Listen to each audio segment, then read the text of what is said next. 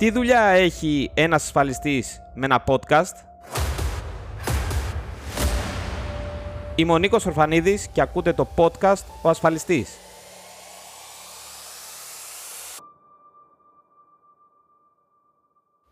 Όταν το καλοκαίρι του 2021 άρχισα να σκέφτομαι τη δημιουργία του συγκεκριμένου podcast, δεν σας κρύβω πως είχα πολλές αμφιβολίες και ενδιασμούς για το πώς θα μπορούσε να φανεί χρήσιμο ένα τέτοιο podcast και αν θα το άκουγε κανείς. Σκεφτείτε μόνο το μικρόφωνο που αγόρασα για να υπογραφώ τα επεισόδια που έχετε ακούσει μέχρι και σήμερα. Ήταν στο κουτί του για 6 ολόκληρους μήνες χωρίς να το έχω ανοίξει. Όμως αυτούς τους 6 μήνες είχα αποφασίσει πως θα μάθαινα όσα περισσότερα μπορούσα για τη δημιουργία ενός podcast και πώ θα μπορούσα να το ξεκινήσω. Ήταν 6 μήνες γεμάτοι με γνώση. Γνώση παρέα με το πάθος και την αγάπη μου για τη δουλειά του ασφαλιστή. Έτσι το podcast του ασφαλιστής ξεκίνησε το Φεβρουάριο του 2022 με ένα νέο επεισόδιο κάθε μήνα. Η ιστορία του Μανώλη από την Άξου. Η ιδιωτική ασφάλιση και ο Τζίζικας με το Μέρμιγκα. Το δώρο της αξιοπρέπειας. Ο Πιτσιρικάς και ο καλωτημένος κύριος.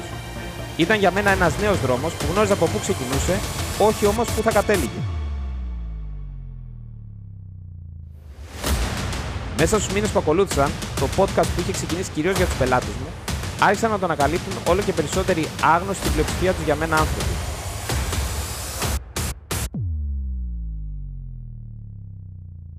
Έτσι, άρχισα να λαμβάνω μηνύματα και να πατώ σε διάφορες ερωτήσεις που με έθηκαν μετά από κάθε επεισόδιο, καθώς και να δέχομαι θετικές παρατηρήσεις και σχόλια.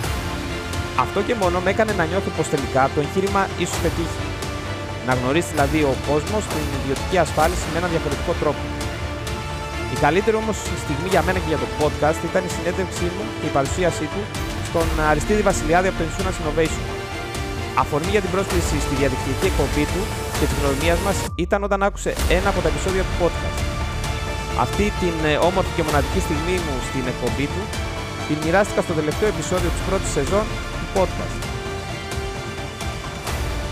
Μέχρι να ξεκινήσει η νέα σεζόν του podcast το Σεπτέμβρη, εσείς μπορείτε να ακούσετε όλα τα επεισόδια στο Spotify καθώς και στο Apple και Google Podcast.